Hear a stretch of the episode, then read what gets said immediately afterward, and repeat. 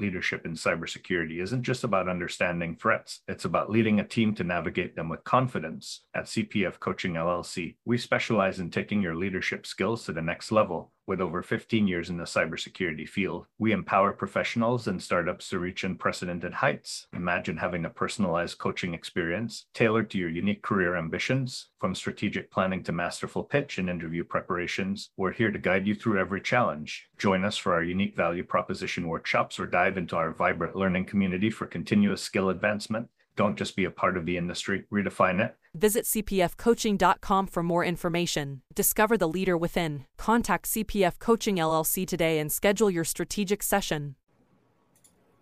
Hey, security peeps. We are live with another edition of Breaking into Cybersecurity. It is CISO Thursdays. And all of our CISOs are here today with extra guests. So this is super duper exciting. I am Renee Small, cybersecurity super recruiter, helping awesome people hire great talent. Before we get started and go around with our introductions, I want to make sure that you all subscribe to our YouTube channel, subscribe to James's YouTube channel. subscribe, subscribe, and um, give us thumbs up and all that other good stuff that you do when you go on YouTube. James will wrap it up on the other side of that since he is our coach while he helps us build our world here. So, next up, Dan, Dr. Dan Schaefer, Danny, Dr. Danny. Uh, my company is Peak Performance Strategies. I'm a business and sports psychologist I work on mind game strategies for people who want to get competitive edge to move uh, away and apart from their competition very, very quickly. And uh, basically, what I do is I help them sell mistakes. Excelente the wonderful, the awesome, the uh not so often CISO recently on our show. CISO Naomi Buckwalter. Hey everyone, Naomi Buckwalter, 20 years in tech. Uh, I'm turning 40 this month, so like uh still 39. Let's just hang on to that for a little bit. so it's better on the other side, girl. oh, that's what I hear. My bones are, are not working anymore. the James Azar. Happy Thursday, everyone. Welcome to today's show. Thank you. One of these. I'm excited about the next guest. Like, I don't want to speak. I just want Ryan to speak. Ryan. So we have another yeah. CISO in the house today. Ryan. Ryan Glover. Say hi to everybody, Ryan. Hey everyone. Uh, I think James just wants to talk to me every week. So any any chance that he can, he's he's gonna pull me into something. He's like, make Ryan's coming on. Ryan's coming on. So Ryan was on James's show last. Was it last week? Um, yeah. Okay. Last week, and then he's here this week. So we got to figure out a way to like, you know, make him come back some way, somehow. But Ryan is here to kick it with us. So we are kicking off today with intern gate. We need like dramatic music for that one. Yeah, I got to right? sound effects and stuff going on. Intern Gate. Naomi, you want to talk about that one? Yeah, we need the sound of children crying in the background because this is the Intern. saddest thing I've ever heard. the story is the solar, former SolarWind CEO went on the public eh, waves eh, in the news and said, you know, the reason why we were breached is because an intern set the password to a file server. I believe it was a FTP server. I'm not too sure. Correct me if I'm wrong. And the password was very weak. I think it was like SolarWinds123. 123. But the thing was, the intern was wait back in 2019 so this this issue had been around for a while. But the fact that the CEO went on the air and just publicly blamed an intern, I just had so many feelings about that. And I will open it up to everyone else, but I will just you know prep the story. That's what happens, and it was a uh, terrible, terrible thing. So I thought it was ridiculous too when I saw the um uh was it Congresswoman or sen- I think it was a Congresswoman and she kept holding up like SolarWinds 123 my password for my kids is YouTube is better than this. And when he said it I was just like are you serious? You're really going to say that an intern set a password 3 years ago and that's what took the whole world down? So so you you want to kind of break that in to the idea of SolarWinds was a victim of a crime, right? So we're not going to dog them for it in a way. But what we are going to say is they probably made easy bait considering the fact their leadership is blaming an intern within their cloud or FTP team or whatever team this intern was on. If that intern is watching or listening, or if you know that intern, we are going to offer him free support for the rest of his life. Or her. Because, yeah. or her. Yeah, him or her. Like, I don't mean him like as in male or female. Like, I, I know that's kind of like a thing. But yeah, whoever that intern is, whatever they are, we will offer them free support on Cyber Couch, whatever they want. Mm-hmm. Come on yeah, by. It's kind of shameful though. There's like no ownership at all. It's it's almost like Ted Ted Cruz all over again, throwing his wife and family under the bus. Like, like take ownership and and and be responsible. And it, it may be uh, you know a due care problem too. Like if if in you know two three years you had not known that this password existed in your environment, like like what what are you what are you doing? What kind of operation are you running?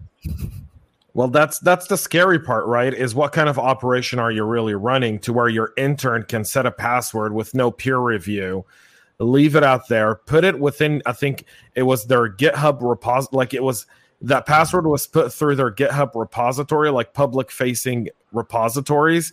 So it's it's a matter of it's a systematic failure and I don't want to I don't want to put salt in an open wound, but we're um, three and a half years after Equifax, and that was by far one of the largest major like leadership challenges. Like it was a cultural issue, like it was an organization cultural issue. They don't have it today, right? They have really good leadership today. They're they're taking cyber very seriously, obviously.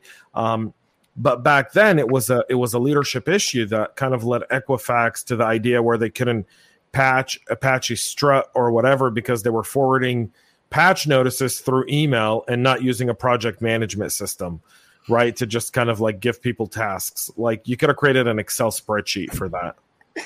But going back to what you said though, like about peer review, more than the intern know, knew about this password, right? He had to have right. given it to someone else. It had to have been in some shared vault of some sort.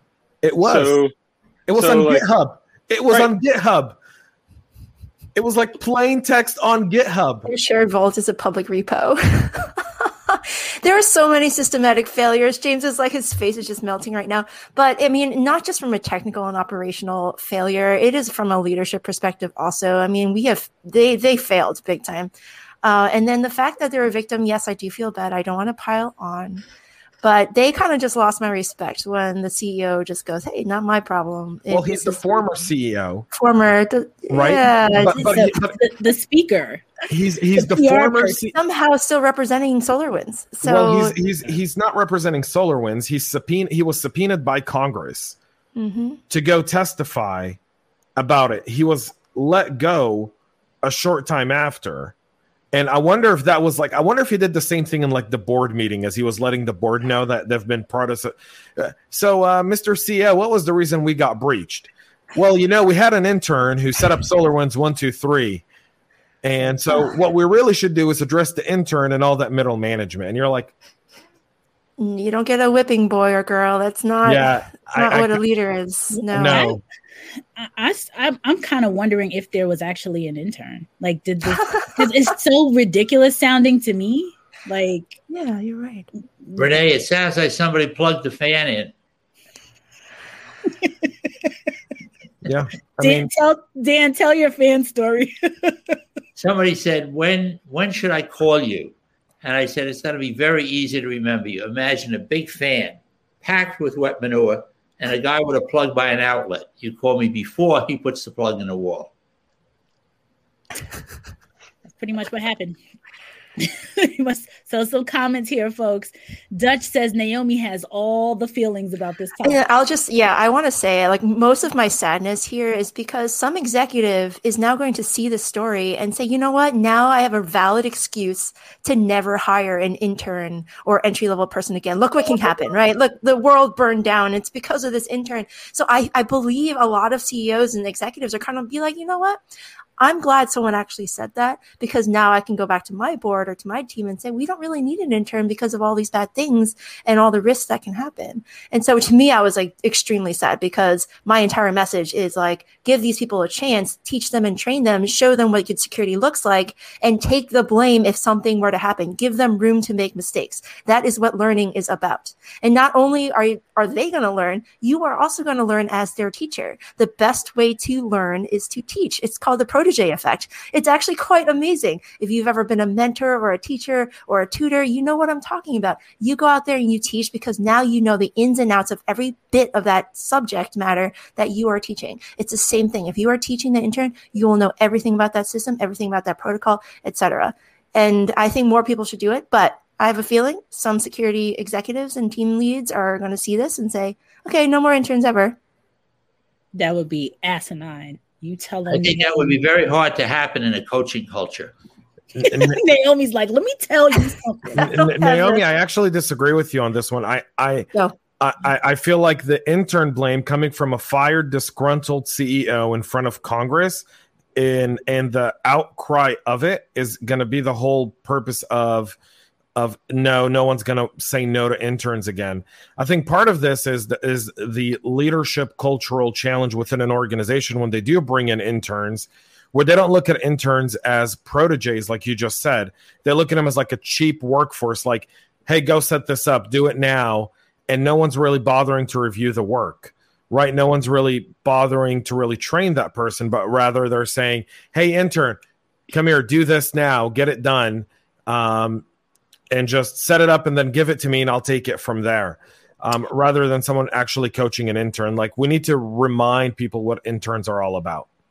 And if that's the case, that's really, really sad because uh, you know the whole purpose of getting interns are to grow and the the purpose of bringing in an intern team or an intern class or one or two interns is that you can hopefully hire them into full-time work. It's almost like you're trying them out to see if they're, you know, if they have what it takes to be like your entry-level analyst or your right out of college person and you know, move them into a new role. So it would be really really sad if you know what naomi said is is happening and i hope what james said actually does happen. And look at this. Prathmesh says guys thanks to you all. Great to you all and great tips. i got a job. It's been one week already. Enjoying congratulations. work. congratulations man. We got to put you in that 19 20 what, what are we at now james? We're at 19 i believe. We are at 19 in 2021 19 people still good people. still good. I know 221 is a bit of a goal but it's we can aggressive do it. but you know but, what? It's it's it's we're, we're just coming out of a um, lockdown period. So i imagine that the job growth for a lot of these cybersecurity roles is really going to grow over the next three months. I think we're going to see an increase in jobs I'm already seeing it. I am completely slammed with hiring. Anthony Davis, let me shout some people out. Anthony Davis says, Hello, everyone. He tells Naomi, You are still young. He is right. The fun starts at 40. Dutch says the Matrix might explode with three CISOs in the same live stream. I know. I'm like trying to reach out and hug everybody. Uh, let's see here we made Dutch's comment already. Patrice says definitely missing the accountability from leadership. So that's when we started talking about the ex CEO blaming the intern. Daniel says, Hi, all. Ben is here. Hey, Ben. Happy Friday Eve, everybody. So, um, so we have Ryan here. So I want to ask Ryan a question. Um, Ryan, uh-oh how do you, how do you what what's your policy when you bring on interns to your team? What's some of your best practices? I think instead of really highlighting how SolarWinds messed up, let's share some best practices. And I am the optimistic one today, and Naomi's the pessimistic one today. We're switching roles for today. I know it's it's not Friday the thirteenth, but it's March fourth. So it's weird. yeah, I mean, so like first and foremost, like I, I would never bring on an intern if I didn't have a real purpose for it. It's not just to do busy work. You know, you, you I think Naomi, you said it like you, you want to grow this person and see if they're going to be a fit for you later on. So uh, the key thing is like pairing them with someone who could be a mentor right away, and really setting expectations of that that relationship and and what you expect out of them, not just from like a deliverable perspective, but like where you want to see them grow and and and learn.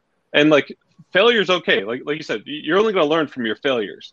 It's like what what do you do like next? You, if if you make the same mistake twice, then then that's a problem. And really, going back to SolarWinds, I'd, I'd be interested to know what changes have they implemented after learning about all this to prevent something like this from happening again.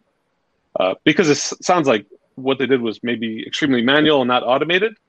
But going back to it, like you, you have to have like a contract to a certain extent with that intern and and really grow. And I mean, I, have had some amazing interns, and you, you like they, they have my my old calculus teacher called it the HOTS, the higher order thinking skills. Like like you put someone in, and you see them just like they pair with someone, and they're just like they they have this crazy energy, and they start delivering, and the the the mentor is like, man, this this, this individual is amazing. And they start pushing and doing more. It's it's not about busy work though. It's about really seeing where this person can can go. I did have one intern who I'm still he'll probably end up watching this. He came in, interned, and he never got his degree because he loved the the program he was in so much and we hired him. He he has what one or two classes and you know who you are. And and I, I'm trying to push this individual to finish school as well, uh, ten years after the fact. But um, yeah, again, it, it's it's all about having that that relationship and and really uh, you know having a, a good deliverable for what they want to do yeah that's a that's um awesome point chris because it's it, it all starts like unfortunately it all starts with leadership and fortunately and unfortunately. And that's one of those things when you bring on an intern right? You don't want to bring on an intern for busy work. Um, you really want to have a purpose and you really want to see the intern grow. And I think that's the biggest thing for a lot of people is when when I bring on an intern, I have a specific goal for that intern, meaning I know where what they're coming with and their knowledge skill is, and I want to know where they're going to be a month down the road or two months down the road or three months down the road, no matter how long the internship is. But typical internship's about 90 days, no more. D- do you do the same thing, Ryan? Yeah, and um, where I was previously, we did a lot of work with. Uh, it's a company called Code Platoon. I'm not sure if you guys are familiar with it. Uh, it basically helps veterans get into IT jobs. It's not so much cybersecurity focused, but um, you know they would go through like a six month boot camp, and then we would have internships for them with specific goals for them to try to achieve based off what they learned. Um, yeah, I mean that's that's key to it. Like because otherwise, if you just have a warm body sitting there, like what's the point? You're you're not getting any value out of it, you know, as a as a team or as a as a company, and they're they're not really getting much out of it just by doing busy work, kind of like you said. And I will say we have to do a better job in general getting internship internship positions available out out there. And on a lark, I kind of just did some research. Uh, I love the numbers. I looked up how many internships are posted out on LinkedIn, and I think it was something like 1.3 percent. 1.3% of all the jobs, cybersecurity jobs, eh, I think in the United States, um, just for that, but 1.3%. And then I just went through some of the internship, uh, you know, requirements, and some of them were unpaid. First of all, not loving that, but I looked at the requirements themselves, and they were pretty high and pretty strict, and I was very surprised. And then I saw the number of applicants for each one, and they were in the hundreds for every single one. So I need to say, like, we need to do a better job in general, like be brave, hire an intern. They're great. I'm oh my god, now. I'm going to stay the optimist for the entire episode today. Wow. okay, we'll switch. oh wow. This, you know, it's all Ryan's fault. Um, but, but but so I'll tell you this: I don't I don't ever post internships on LinkedIn. I always do them through universities I work with. Like I have relationships with schools in my area or schools where I want to hire people from. So, for example, like Kennesaw State or University of North Georgia. And when I want an intern, I go to their job board, I go to their intern board at the school and I post it and I get applicants for it. Like I've never thought, Naomi, to post it on LinkedIn. Yeah, mine's not posted publicly either. I will say there is that hidden job network. Uh, so you want to know where to go. And if you're in school, you're going to be placed with those connections a lot easier. But I want to say, like, we probably don't know what the number is for those hidden jobs. Um, but if anything is showing us with that 1.3%, it's probably not much higher. So I will say that. No, I, I wonder. I wonder why people would post that though on LinkedIn, right? Because how many students do you guys like? How many college students are actually active on LinkedIn? Yeah, Probably not that much. No. It, they're probably on like Handshake or the college Right. websites and Like, we post- places. Yeah, we post everything on Handshake. Like we don't use. Yeah. We've ne- I've never thought of using like LinkedIn for internships. the big companies, the ones that have like those big multi hundred, you know, spend thousands of dollars with LinkedIn and you automatically have it's like an automatic post. Those will get posted up there, but I, I I think you're right, James, in that they probably, if you're a smaller shop and you're trying to think of where to get the best bang for your buck when it comes to interns finding you or that college population finding you, you're probably posting on Handshake or one of those other um, or the the the college, the university's website. I will say one thing. I am doing something here in Georgia locally, and it's with Partnership Gwinnett. So Gwinnett County in Georgia, and Partnership Gwinnett, which is kind of like the economic and workforce development arm of Gwinnett County. We're actually doing an internship program through Partnership Gwinnett for technology and cybersecurity for high school aged kids, because high school age high school aged kids aren't on Handshake, for example, and the rate of kids in Gwinnett County that actually go to college is, I think, around like 60 or 65%. So there's 35% that don't really continue for higher education. So the idea is if they're not going to higher education, could they come into and do an internship program and really go do a cert or two um, through some of the scholarship programs that exist or through some of the org tuition reimbursement and work for the org? Yeah. No, I- there's I all kinds of great programs when it comes to internships. And the ones that I've seen work really, really well, especially at like some of the, most of the ones that I've worked on have been financial services. So they were pretty meaty. They were bigger internships where they're hiring, you know, 60, 70 tons of, tons of uh, college students. Um, and the one thing I would say is if you're hiring an intern, if you have the budget and if you're a smaller shop, try to hire two because they kind of work together. It's almost like, you know, when you have small, when you have kids and they're in a, and, and I'm not saying college students are kids, but when you have them and they, they kind of work better together and work better off each other and you can train two people, you know, to do things. Um, so you know i would put that out there. But the the what ryan described you know in terms of having that a program an actual program with some kind of result at the end um, is key when you bring in interns. Um, when i was an intern i remember like there was a big project at the end. We had to do a presentation you know like there was a whole it was a program and you ended it on um, something that the company hopefully was going to use and move forward. And some of the folks that I talk to, some of the leaders that I'm, I'm working with now, their intern programs, it's like what they are, that person leads that. And then they could potentially, when they come back, if they take the job in the, you know, if they, they do it in the summer and they take the job the next year in the fall, or they come and they work full time, then they run that project. And it, in some cases, become like huge projects. So, interns can do so much. I know Chris wanted to say something. Hey, Yeah, I Chris, was gonna this is here. um, the whole Hey, team is here today. I was going to say, um, what, what Naomi mentioned with the requirements um, between internships and entry level jobs, those requirements are just crazy. But then I wanted to um, comment on one of my former employers, and I'll call them out by name because their internship program I thought was one of the best that I've seen. Um, Cancer Treatment Centers of America, they would rotate in a um, a school of interns, probably 10 or 12 of them, and they would rotate between departments within the organization, and they would be treated as full, legit employees during their internship and treated with responsibilities, given projects, and treated like they would um, a real employee. So by the time that they're done with their three month internship uh, for the summer, they've had experience in marketing, in IT, in finance, and working with everyone from VPs, the CEO, on down. And it's just amazing experience to see them go through such a, a well defined program and have exposure to different um, aspects of the organization. So um, I just wanted to give them credit. It it was a um, I think that they, they would get on uh, 2,000 plus applicants for their program, and they would only choose like 12.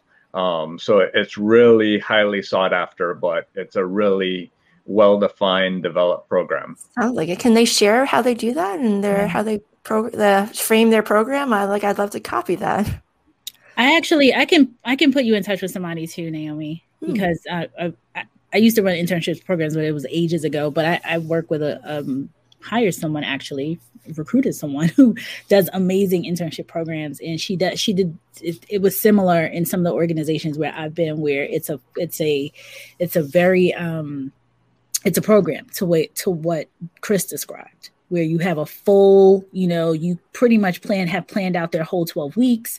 You know the kickoff, you know the end date, you know everything that's going on in between, the types of projects they're going to work on, group projects, presentations, the whole nine. And at the end, the goal is that most companies that when they do it well, it's your pool, it's your feeder. It's like, okay, we're going to get these people in next year. You know, we want to hire, you know, if they want to hire 100, they might do, you know, 150 interns or 200 interns and say, okay, we're going to give offers to 120 and anticipate that 100 will accept or something to that effect. So it, um, you know, it, the ones that do it really, really well, like Chris's experience, I know PWC had a phenomenal, like their, the, the way they churned it, they got intern, interns through the door was amazing. Um, and some of the financial services places that I've worked, even Freddie Mac, when I was at Freddie Mac, there, there was a really, really awesome internship program that a lot of people were still at. All right, Chris had to run. Tons of comments going on in here today. So let's go through some of them. Um, Hugo says it's his first time joining and enjoying the conversations. Looking forward to listening every Thursday. Thanks, Hugo, for being Thanks, here Hugo. with us. Sinead says, Good afternoon, everybody. Mark says, Glad to see Naomi on here today. Loving your posts. Thanks, um, then I would think talking about those preventative changes at SolarWinds publicly could help many other organizations dealing with similar breaches in the future. Yeah wants to know can we pull on James's the optimist thread? Why aren't there more internships, training programs, or structure opportunities to move laterally into cybersecurity from other domains already inside a company? Because that starts with us as CISOs. So I've got two other CISOs on here today. So we're, we're, we're I might uh, engage both of them now on this specific debate because I love Dutch and Dutch always brings thought provoking stuff. Um, so part of it is because CISOs um, oftentimes don't want to look within the, the organization to move people over. And that's traditionally been something that I've seen when I've done like roundtables and we talk about something like this. Um, most people are like, yeah, well, I'm looking, I'm going to go look more at universities or people who have a little bit more of an experience, have some level of experience or another. And predominantly, it's where we're the reason why these don't take place. Um, one, it's either because we don't have the time or the resources to administer these types of programs internally. Number two, um, it's corporate culture. Sometimes corporate culture says that don't touch my department, don't approach my people, don't cross train them. My mm-hmm. people are my people, and your people are your people. I won't pouch them, don't pouch mine. That's and dumb. now I will stop and let Naomi and Ryan debate. Who wants to be first? Oh, I'll, I'll say, like, just my personal experience, I was able to move laterally from an application development shop into application security. So I agree with Dutch, uh, what he says. It is quite a lot easier to move laterally. And Renee, you say this all the time like, just move within your company. You're already there. Just move in, just make connections, make a network, and then ask them for a favor, right? And that's uh, certainly something that's happening now. I have a new person joining my team, and he was in the call center. He, he raised his hand, told his supervisor, I don't like this anymore. Can I move to IT? And so for the past year or so, he's been working uh, just kind of in small ways, trying to get onto the IT team, and it finally worked. And he's starting in April. Congratulations! Yeah. So, so my entire team was built uh, via poaching. um, I mean, I, I, I, think it was I think it was unique. Oh, well, I look at it from this perspective in security, you're exposed to a lot of sensitive information and a lot of sensitive events. So there was a, a trust thing that I, I really wanted to ensure the entire company had in, in the in the team itself. So taking, I actually got in trouble from some of the other managers. I, I took rock stars from all their teams and built my team. Um, and you know that that helped them be successful and helped the program really bootstrap and and, and uh, get started right away. But then we continue to use those teams as feeder teams because I, I think I mentioned on on the podcast last time. Um, my dog just came in. Um, Put him on. come here, There we Hey, go. doggy. um, that you know some of the core foundational skills that I was always looking for was network and like low level network and operating system, as well as development chops. So th- those were the individuals I would I would look for, and then it, it was easier from my perspective to backfill someone for an infrastructure role than it would be for a security role, especially given the, the time that that they had within the organization. Um, so yeah, we, we had those we had that program essentially. It was at more ad hoc, not not formal. Um, but yeah, the, the goal was always to hire from within, and and people appreciated that. My my dog just wants wants to lick me. Bring him on. Yay! I know. I love the puppy. He it I mean, Ryan, that's how every single person that I've spoken to who broke into security like 10 years ago and back, I would say probably 99% of them, almost every single person was working somewhere else. They were doing something in IT, they were in network, you know, they were a sysadmin, they were something. And it's like, oh, we need people for the security spot. So, you know, either volunteer or somebody, you know, you, you, and you, you know, work on the security stuff. That's how almost everyone that has a lot of experience has gotten into security Yeah, the way but Ryan did it, the way Naomi did it. I mean, it just doesn't make any sense to me that now all of a sudden you have all these people or you have this like apprehension and I don't say you all one, you know, leaders out there around bringing in people that are not that are that are, you know, in IT. It just to me is a no-brainer. Like that's how you fill these positions. And Ryan, to your point, exactly you're exactly right it's easier to b- backfill network engineers and all that kind of stuff those people are they're more they're easier to backfill those folks and get those folks into a role versus going out and poaching either either going out externally to find someone that's going to fit in your culture that's going to know everything about your internal systems mm-hmm. you know like it just Well, you, you need to have a model for lateral movement within an organization. And again, it goes back to organizational culture. So when Ryan did this, when Naomi did this, the culture within the organization, like you said, was the culture 10 years ago in security. Hey, we need someone to do this project. Who in IT volunteered? I can't tell you how many CISOs I've had on my show when I've said, How'd you get into cybersecurity? To go, Well, I wasn't really in cyber. I was in IT, I was in engineering, I was in architecture. They had a security project. They wanted someone to volunteer. I was the guy who raised his hand. And that's now I'm, I'm, I'm, a, I'm a CISO. And so you, you're right. But now we've gotten to a point where we look for certs and the way we're right like we can go back to our original discussion that we always have on here but the idea of like um, hr adding all these different requirements for specific roles. And you know naomi had something very interesting that, that she posted a little while ago i think it was last week where she said that most of the time when we post a job rec we already have one or two people in our heads that we want to kind of fill that role with. Um, and so we're kind of you know winking at those people saying please apply and we're probably going to hire you for this unless you know you really you know don't want it or, or or screw up bad.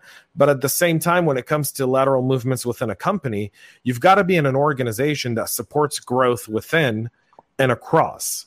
And unfortunately some cultures today don't do that. And i know that's like very difficult to hear but it's the it's the truth. I've seen it with companies where we'll be on a we'll, we'll be vetting a vendor for for my company, right? And we'll be on a security, you know, questionnaire call and they'll have someone from their security team, their engineering team and their architecture team and they have a guy in architecture who's like a, like this guy could be a security architect. Like he's smart and he's just a basic solutions architect for him. I'm like, why isn't this guy on your security team? Like why isn't he doing this work? And they're like, well, he's just a solutions guy. So we want to keep him on the solution architecture side. And you're like, why?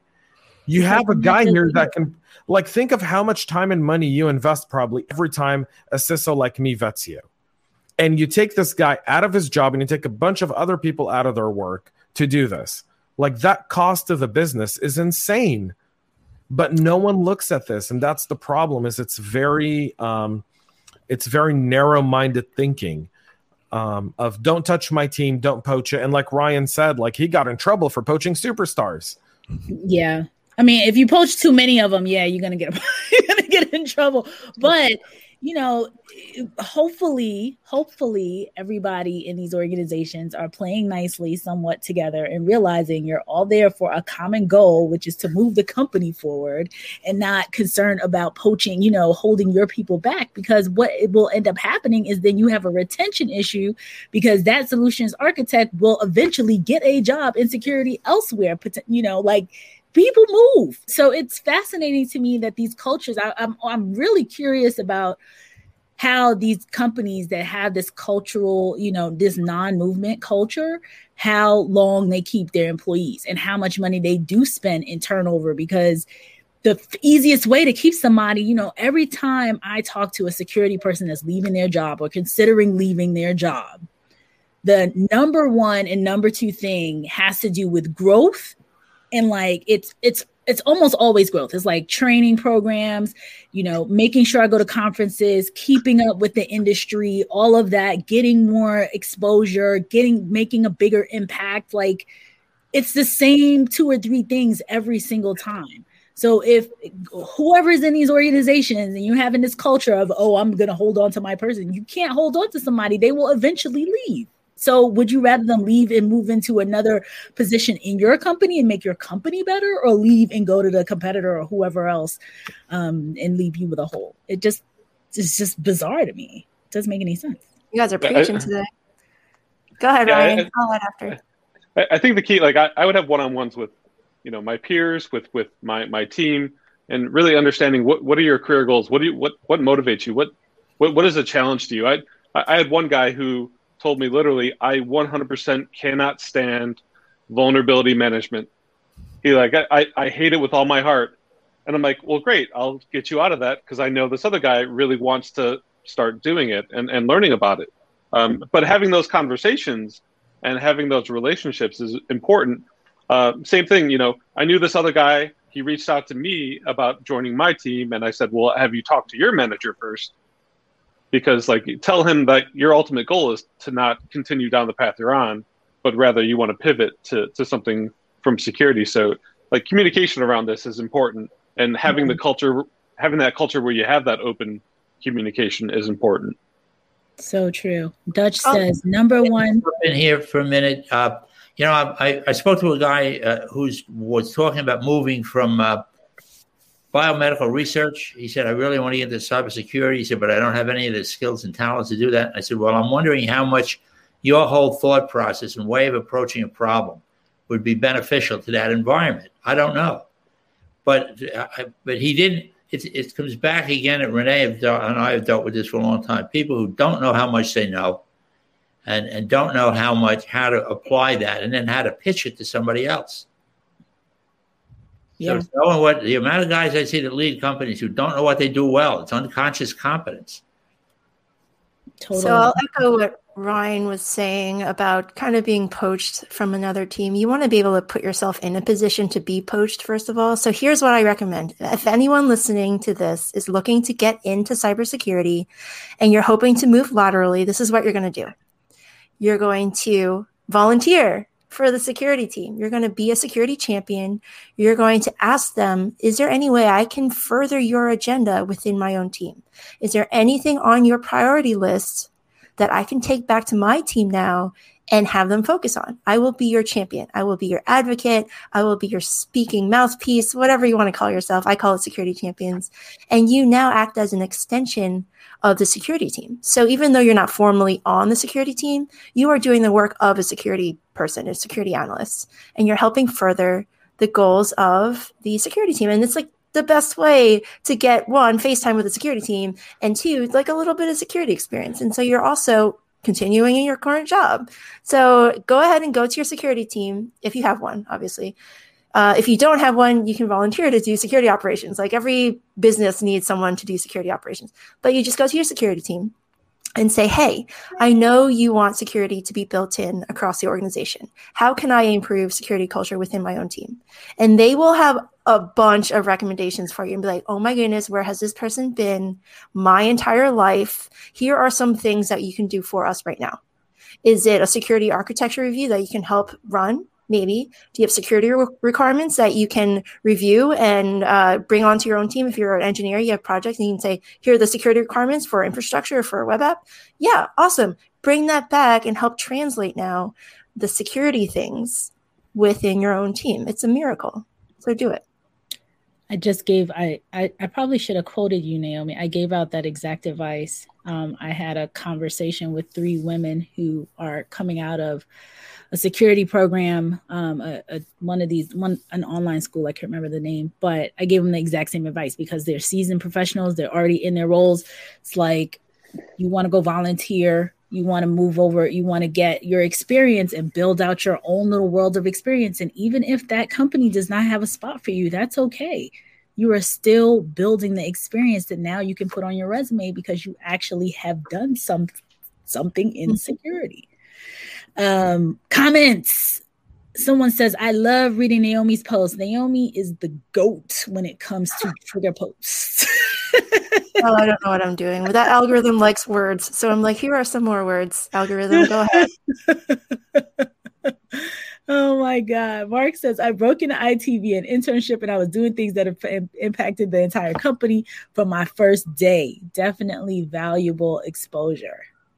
So that is awesome. Yeah, it works. Um, I'm trying to go up here.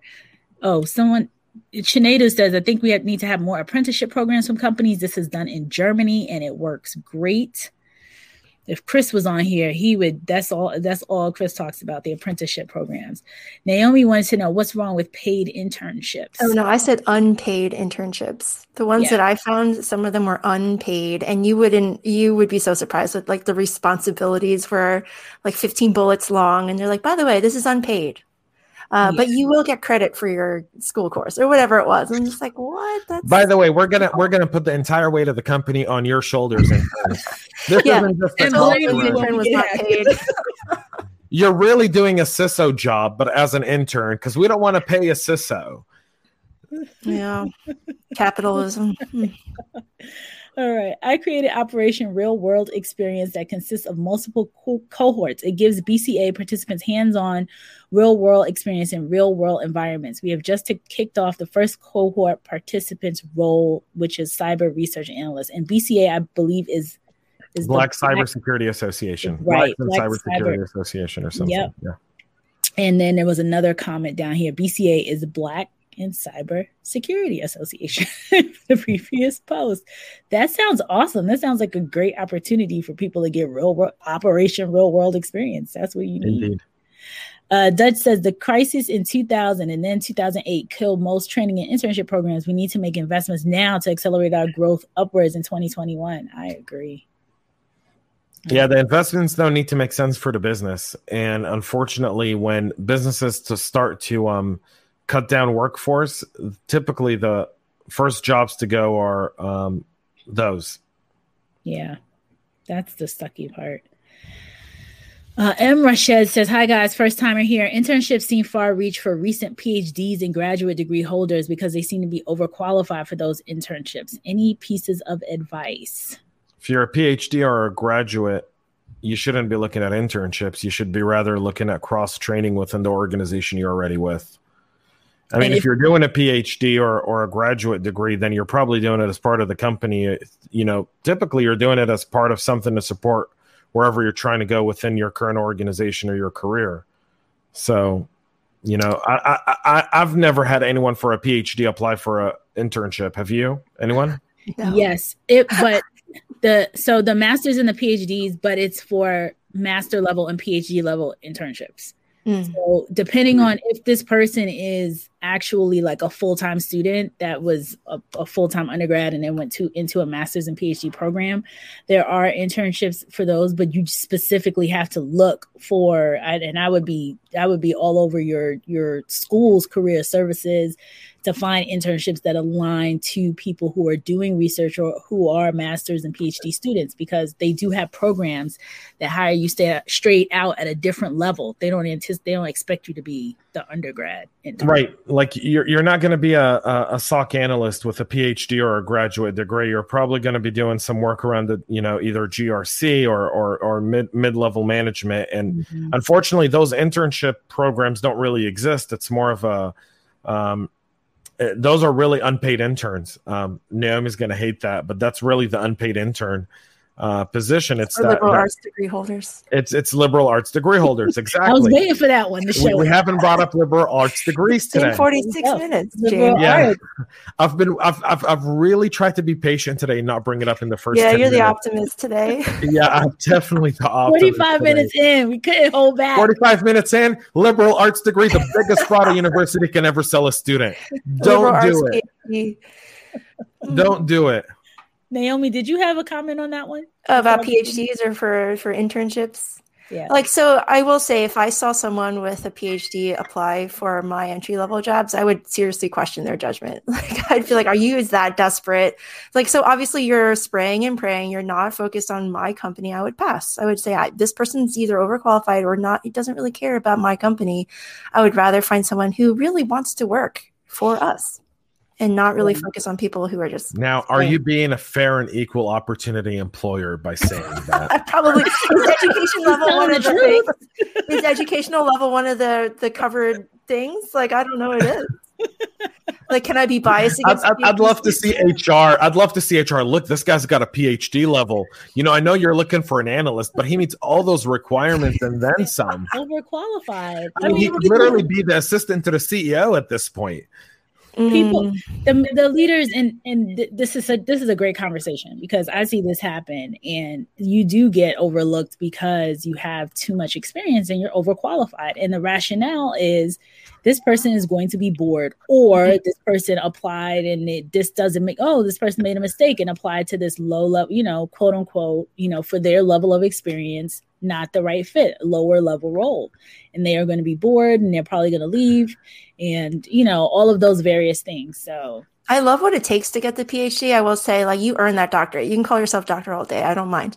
But I think just like if you lower your sights after that and hope to get an intern level or entry level job using it, like that to me it feels just uh it, it, it was okay i want to get an honorary one of those i want to get like a phd degree now just so that i can make naomi call me dr james for sure i would long. i would i would do it. put up dutch's comment though put up dutch's comment first i got i got i gotta take i gotta go to war with dutch here i said liberal arts degrees dutch i didn't say history history is actually a good degree. It's part of an understudy because we need historians in order to not repeat history. That's liberal arts. No, it's not. Yes, it is. Not liberal arts. Liberal I think arts. it is too. It's a bachelor of arts in history. Yeah. Seriously? Yes. What else? A bachelor of science in history? That's not a thing. Why wait, not? Wait, wait. Uh, J- James, you're gonna hate my degree. I have a bachelor of arts in IT. What? what is arts in IT? What is arts in IT? Can someone explain that to me? I, I, I just I'm talking it, like, about liberal arts. I'm not talking about bachelor in arts. There's an liberal arts degrees history is li- is a part of a liberal arts degree program. Usually, when it's art, Renee would know. She specializes in this stuff. oh God! Sciences, baby. Social sciences. Well, but Dutch, with Dutch and oh, James, where you guys were enlisted, like that's a whole different thing. Like if you got a PhD and you were enlisted, I would probably uh, look at your military service and be See, like, you know, this Dutch's, is Dutch's Bachelor of Science in History. Bam, in your face. No arts in history. Wow. No arts in history. He had to take sciences. I respect you, Dutch. But I believe all liberal arts people have to take sciences. I took science. I you get a well-rounded education. That's a well-rounded education. Okay. I know nothing oh gosh, this is the joy of my Thursday. All right, let's go back to some more comments here. Um Bachelor of Science in History. Wow. Yeah, because yeah, there's science in history. The world is a science thing. I get it. Yeah, people are weird and people are difficult to understand, but it's already happened. You're not you're not here to further that science. Like that science is done. Once that history has happened, that is done. Yeah, but, you're studying why it happened, maybe I don't know. An and also studying facts of the science that the t- technology at the time didn't have that technology today can actually give you more information on. We're on Mars friend- right now. We're on Mars. We're literally exploring Mars as we speak with like unbelievable pictures. Like I don't know if you guys are following some of the pictures that are coming Yeah, from it's Mars, but like I'm waiting for it to find like Matt Damon like harvesting potatoes. With No, his and- Actually, there, there- there was there was a picture of Ryan Pace, the Chicago Bears GM, looking for a quarterback in Mars. I'm not, Oh, awesome. seeing seeing the whole world doing runs. So Clinton says, "Great to be with you guys again. I see you guys have grown in size on the panel. See, he already put you in there. he put you in. Uh, great job, guys. Great to have more diversity of thought and experiences. we're like a UN here. If you guys notice, like we have a little bit of everything here. It's amazing. It's so much I fun. love it. This is like the funnest podcast. We're not like the ever. UN. We're nothing like the UN. We actually get stuff done. Oh, The UN is just the worst human organization ever made by humans and the biggest waste of money ever. There's the pessimist that I remember. Thanks. Yeah, he's Welcome Please coming don't say back. the UN. Couldn't hold As it someone, in. who's, as someone who's actually done work with those assholes, like they are the Good most worthless organization on the planet. He's back. I He's said it right now. Mhm. He's back. Couldn't hold it in. 49 Mostly minutes. the in. UN. Like I could have stayed very happy. Like I've been happy for 48 minutes. I said Right? UN. All right, all That is right. the Instead longest of I've been an fine. optimist on the show. And then We said she had are. to say the uh, UN. we're a clothing commercial. Like we look very beautifully diverse. Yes. it's like Benetton back in the day. Ryan's like, Like what did I walk into? I Ja- James couldn't hold on to his optimistic title. lost it. Ben says, "Oh snap!" I'm like John Wick early in the jo- first John Wick movie. Like all I want to do is just love my wife, take care of my dog, and drive my nice car. Before and then died. Yeah. some Russian assholes got to come into my house and like kill my dog and steal my car. Like you're Yeah. gonna bring me back. Dutch says the study of history helps us give context when we encounter black swan events and to understand why things happen. Right, I agree with Dutch. I read. I predominantly read history books. That is the way I educate myself. I read history and then try to compare what happened in history to what's going on today. So when people tell me things look very oblique today, or they're not very optimistic about, you know, cybersecurity, look at cybersecurity, it's going to change the balance of the world. I'm like, okay, Yeah, you can't back. apply To, the scientific method to history. That that's the whole point. Like it's happened. that's why it's a bachelor of science in history.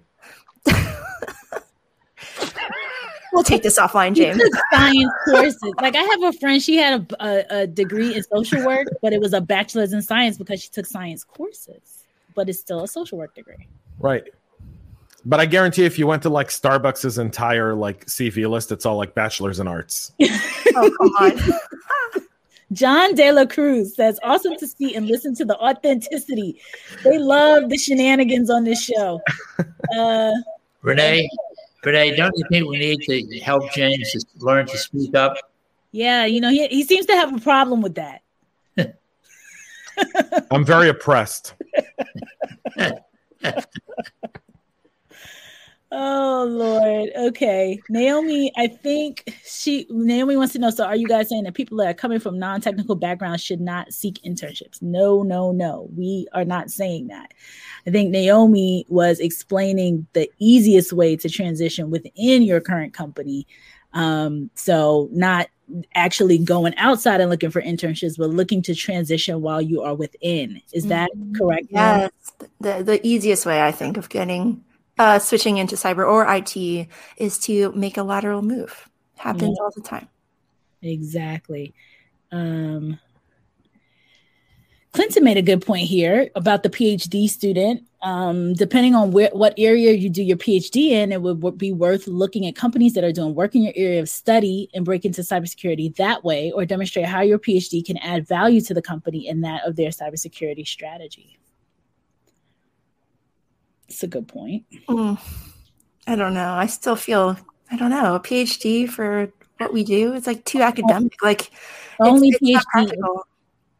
Yeah, it's so some some of the lar- again larger organizations have when they are looking for you know phds for certain types of work that they want to hire on after the person gets their their uh, their doctorate will bring them in as an intern. Same with the mba programs. If you think about some of those real top like top 25 mba programs you get an internship in between but you're bringing brought you're being brought in as a leader. You're in one of those leadership development programs. You're automatically brought in with the mba and some work experience and you're coming in. It's an internship but it's not like you know the basic fresh out of undergrad, junior, going to senior, that internship. It's a different level of an internship. Yeah, I hear you. I think PhDs, we still need them in cybersecurity, but more for like discovering new fields, like using quantum Research, computing for cybersecurity. Yeah. Like we're, we're going to need uh, the smart and the IQ. Um, but for practitioners, like for sure, a PhD is too academic and not practical at all. So, yeah. so kind of, I mean, if you look at NIST, NIST is predominantly very PhD, very very um, educational, and that kind of that kind of helps in, in kind of cultivating different frameworks and different mm-hmm. opportunities like for for cyber but it just depends on what the phd is on right? So like um dutch brings up a point here where like a phd in organizational and industrial psychology and a hot minute. I know people with that. Right. that is a thing. Um mm-hmm. but but that would be very helpful to have someone like that. I mean if you look at some of the bigger CISOs, like the CISOs in like the Fortune 50, where some of them are now, some of the organizations are establishing the office of the global CISO. So if you just look at that build, so some of the roles that are built in there is kind of those PhD roles within the office of the CISO, whether it be organizational or training or apprenticeship programs they're kind of bringing in those those academic points of view into the office of the global CISO. And keep your eye out for this because I think that's going to be the trend of 2021. By the way, I was on a I was on a call a few weeks ago, and that was a really big thing from a lot of. I, I was on a call with what an association of board members. So these are like Fortune 100 board members, and I was on a panel, and one of the questions that a lot of them asked was should the CISO actually get their own office and not be part of IT? Meaning, should we elevate the role of the CISO? And that's now being discussed in boards by some very, very smart people. And I think that we're going to start to see that more. Look at financial services companies, that's already happened. Mm-hmm. So at JP Morgan Chase, Jason's already opening the office of the global CISO. Um, we're seeing that at Citi as well. They have the office of the global CISO. Large manufacturing companies like the, the multinationals are now hiring, creating the office of the global CISO. And then the entire cybersecurity business across the entire country is under them. And that applies to our org as well. Like in my org, that's essentially what we did. Yeah.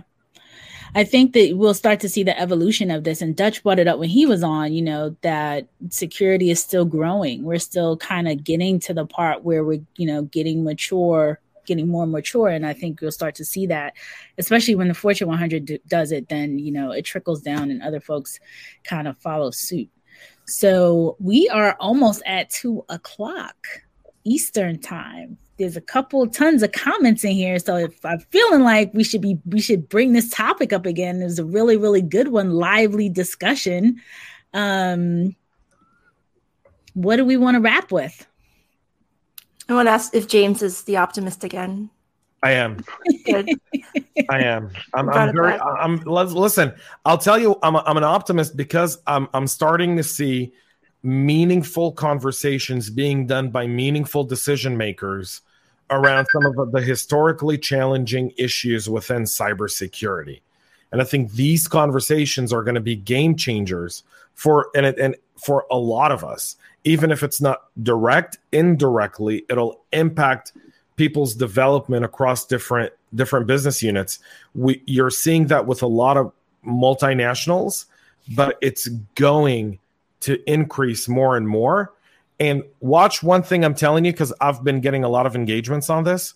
Look at VC companies now starting to bring an in uh, resident CISO, not to sell security companies, but to guide their startups and give their startup security strategy at that role. We have that's going to be a very interesting. That's going to be like very interesting roles coming. And they have a network of other startups that they work with, and we all partner together. We have a network of CISOs within our own little family. Yeah, it's Yeah. really cool. Yeah, makes sense. great. Makes total sense. Ben says this has been a great discussion yet again, and Dutch says fire top topic, singing like the jingle hot pocket. keep keep talking about this topic. Lot, lots to share. Let's bring Dutch on.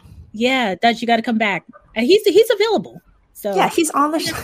he and I talked about this. All right, folks. Thanks again for joining us. Lively discussion, always awesome. Wonderful seeing everybody here. Um, join us again. Make sure you subscribe and make sure you come back and see us again at 1 p.m. Thursday Eastern Time, 10 a.m. Pacific. Uh, on another CISO Thursdays breaking into cybersecurity. Bye, everybody. I In the rapidly evolving world of cybersecurity, your business needs a guide that's as dynamic as the threats you face. CPF Coaching LLC delivers unparalleled expertise to elevate your cybersecurity startup or business with a decade and a half of specialized experience. We're not just advisors, we're your strategic partners in growth and risk mitigation. Our tailored advisory services range from immediate hourly guidance to comprehensive three or six month packages, all supported with encrypted messaging for real time assistance. For more information, cpfcoaching.com is your destination. Forge a path to success and distinction in the cybersecurity landscape. Connect with CPF Coaching LLC today and secure your business's future.